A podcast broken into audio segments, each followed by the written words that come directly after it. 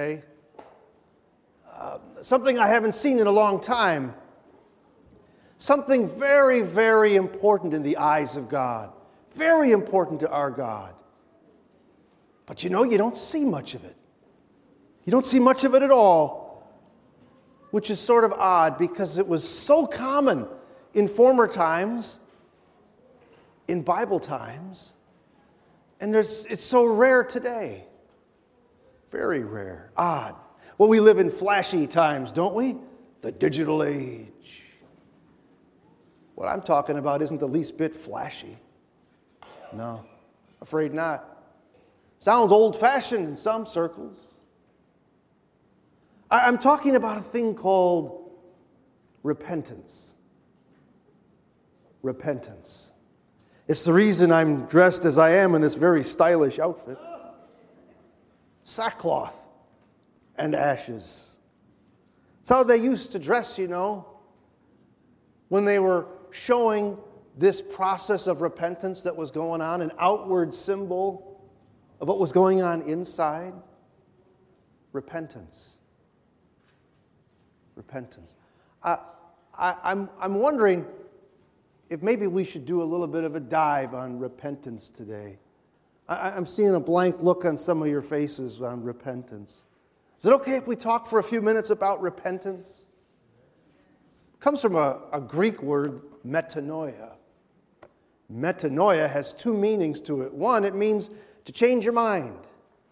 Change your mind. Repentance involves changing our mind. Repentance also involves changing your direction, where you're headed.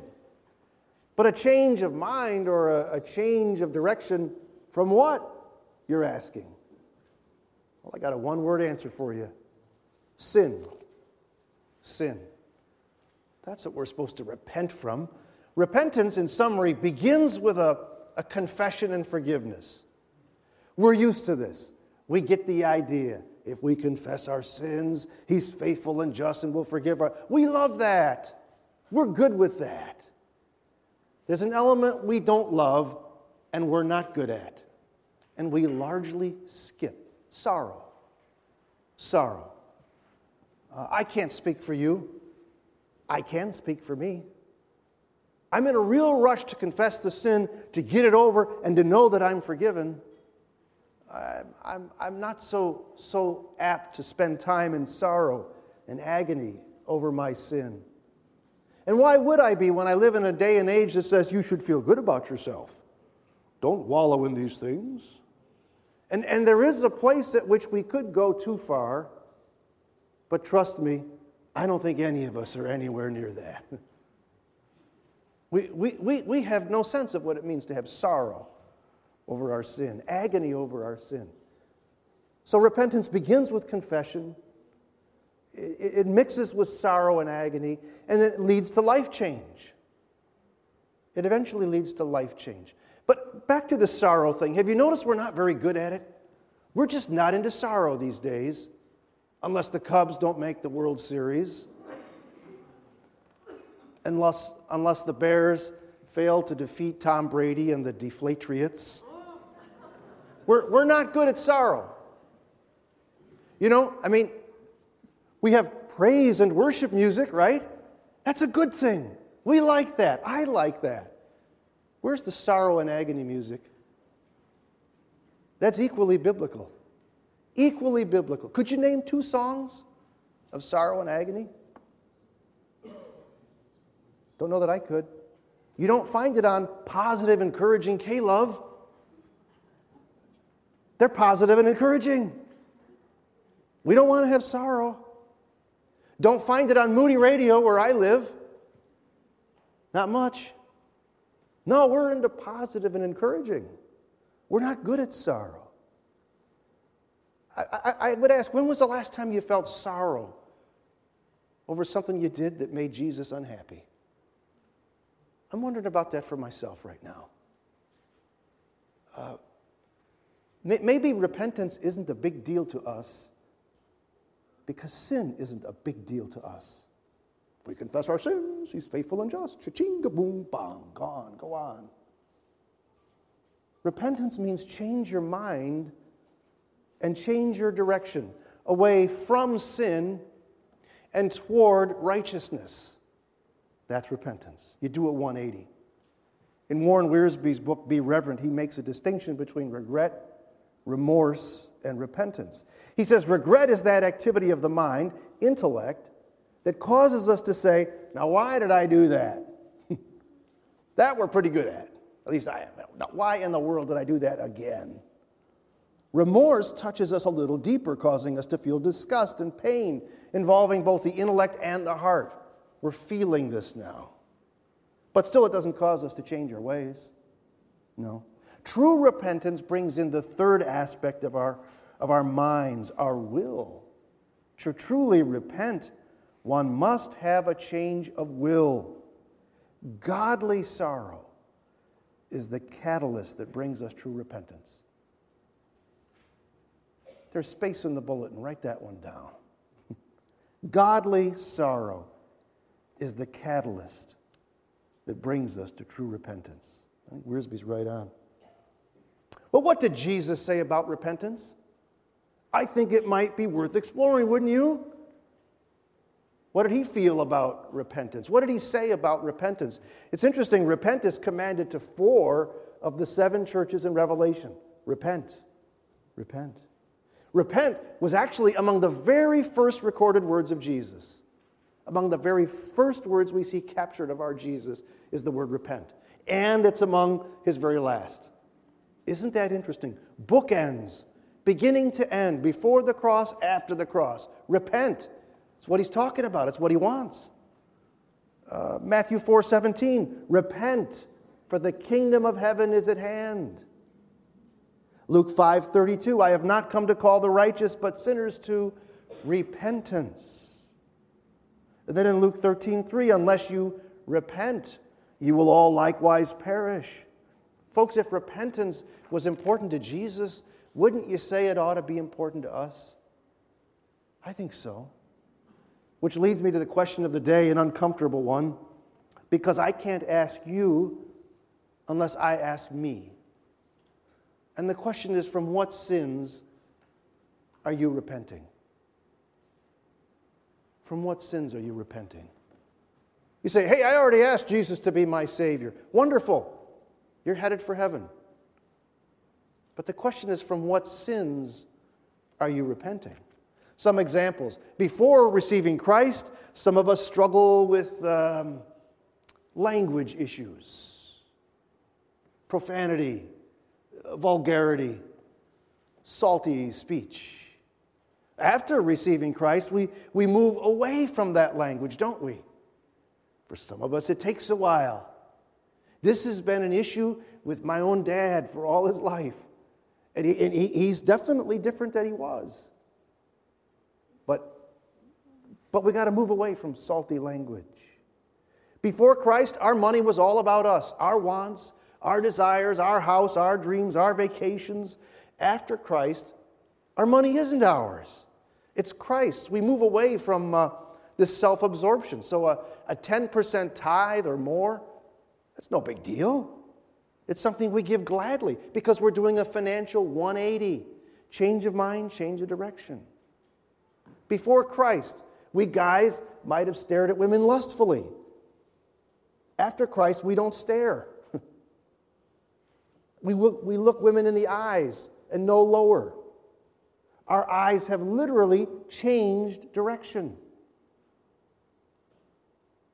Before Christ, our free time was all about us, our hobbies, our sports, our friends, right? After Christ, our time is His. From Sunday worship to Wednesday night prayer meeting to personal ministry with others, our time is His. We move from entitlement, right, to Christ, to service. So repentance means, with the help of the Holy Spirit, you and I make a change we make a change.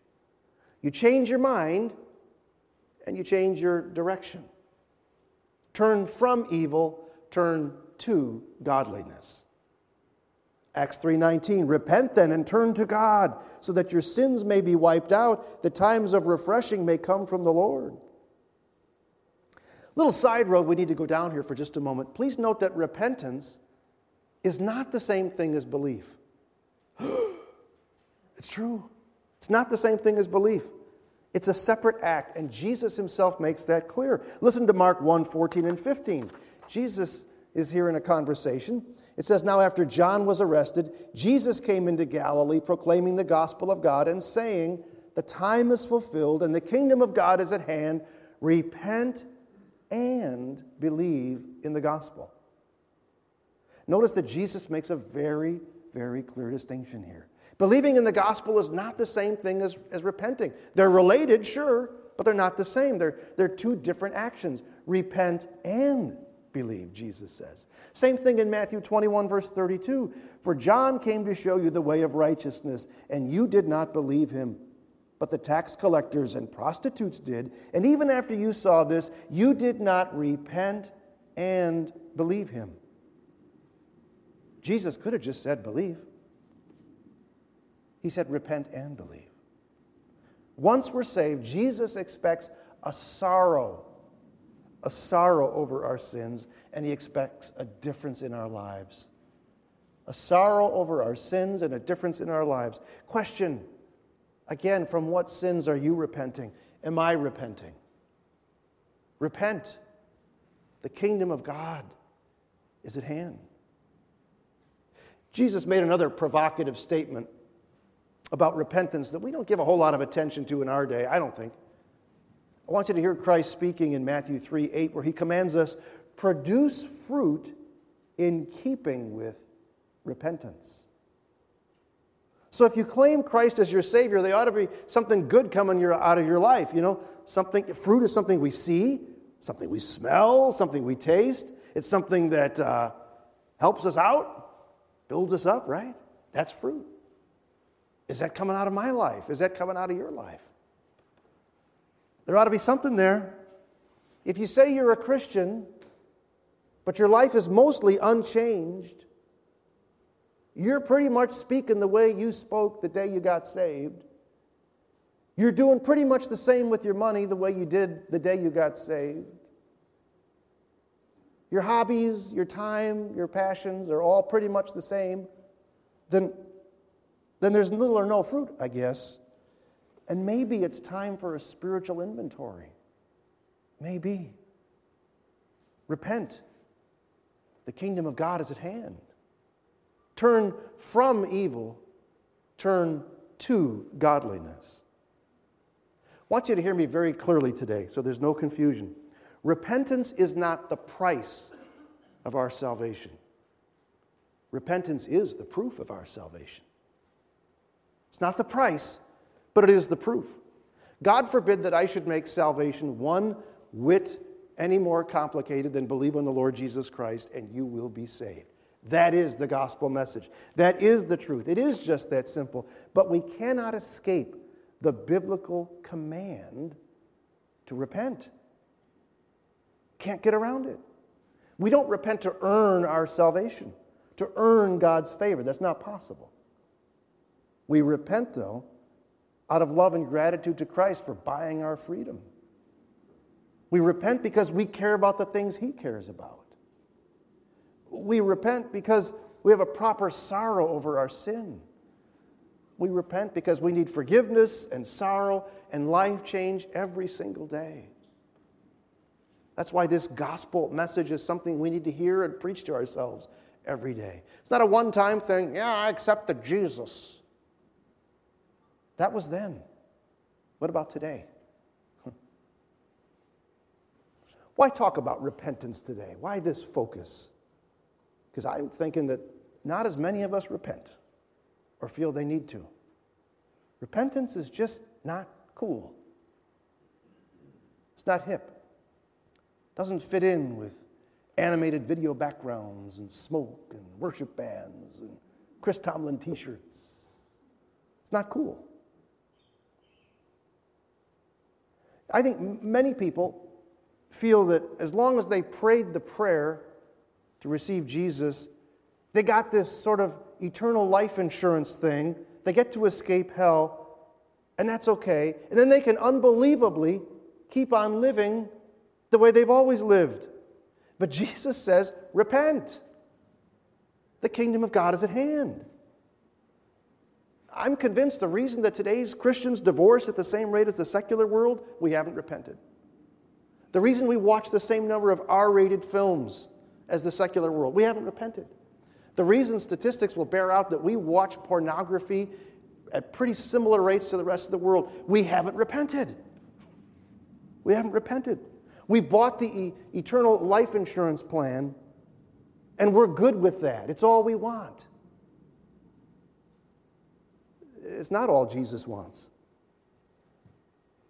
Please note that God is not in the life insurance business, He's in the holiness business.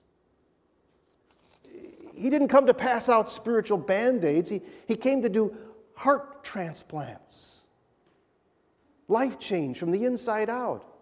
It's not about showing up in church to, to make God happy. It's about God showing up in us to make us holy. Repent, for the kingdom of God is at hand. Turn from evil, turn to godliness. I want to say it again repentance is not the price of our salvation, repentance is the proof of our salvation. There's something assuring and unsettling about both of those statements. Do you have the proof? Or did you just buy the plan? You get that eternal fire insurance and you're good now. For those who have never made Jesus the leader of their lives, here's what I'm asking you to do. I'm asking you right now to repent in the sense of changing your mind, your heart about who Jesus is. But repent and believe. Believe that Jesus died on the cross in your place for your sin.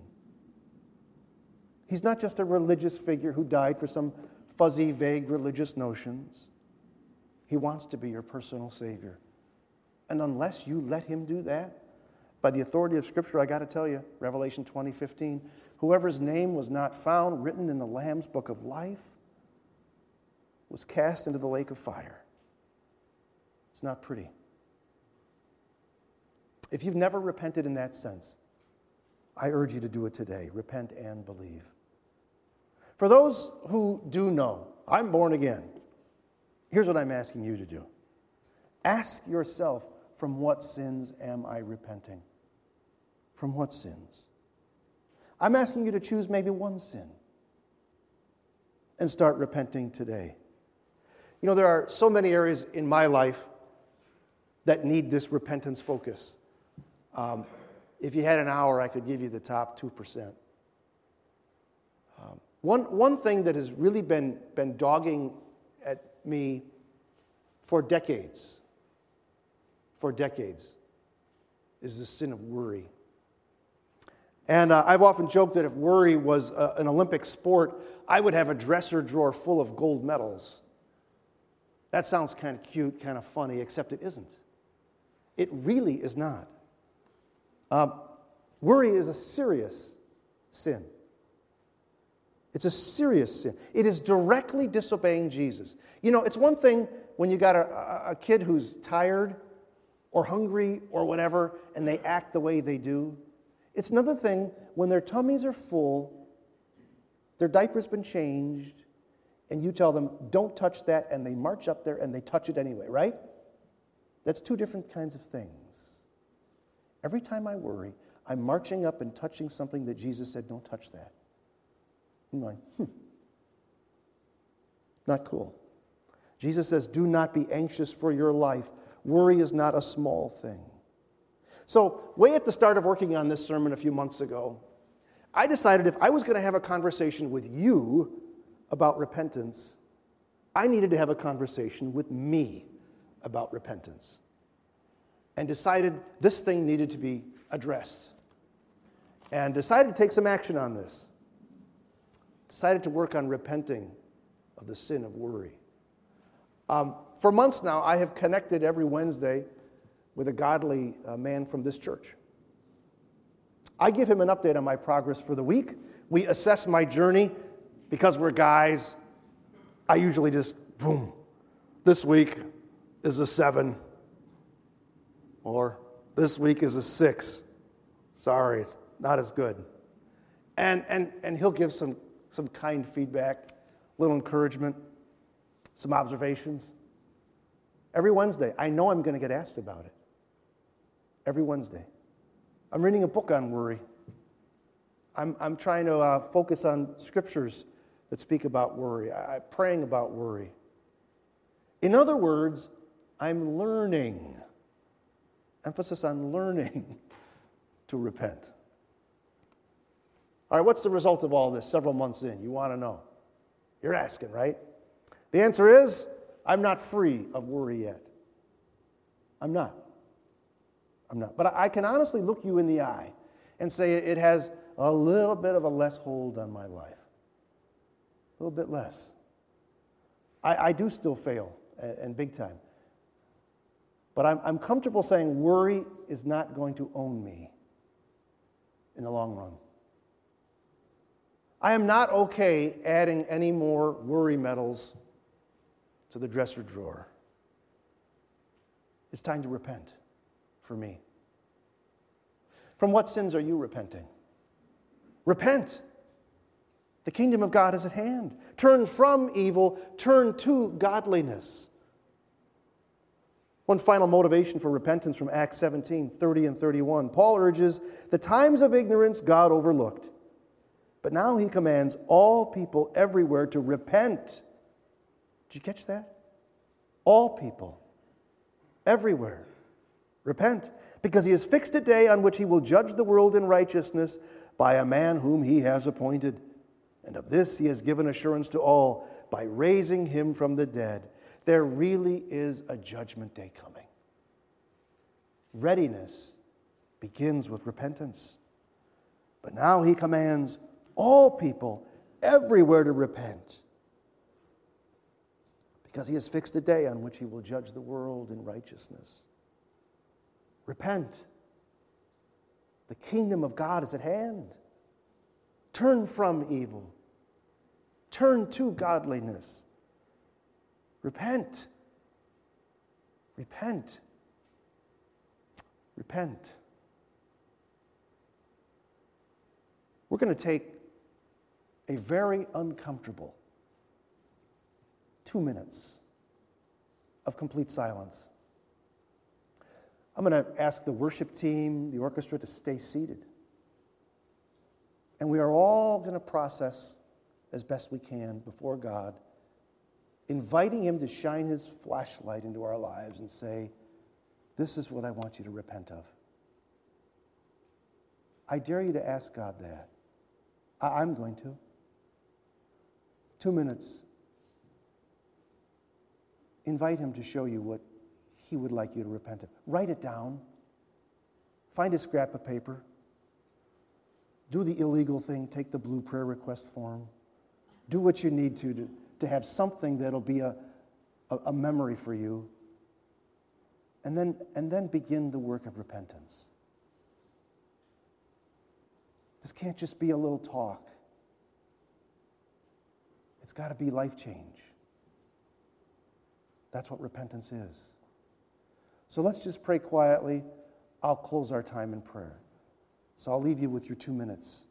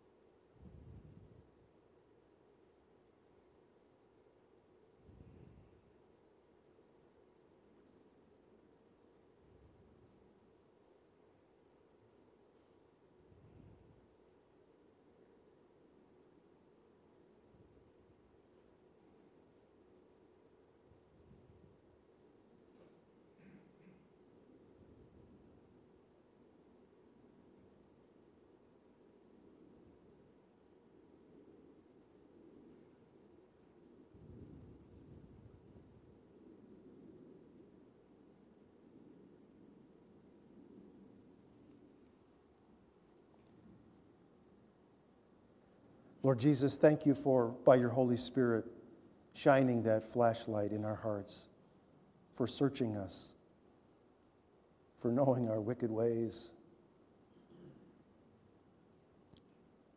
Would you help us now to take action on those things that you've shown us? To repent, to have a change of mind, a change of direction to let godly sorrow have its work in our hearts. Thank you, Jesus, that you will walk with us through this. Help us to repent. We believe the kingdom of God is at hand. We'd just like to be ready, Jesus. Help us with our repentance. We're weak. We need you, Jesus. Amen.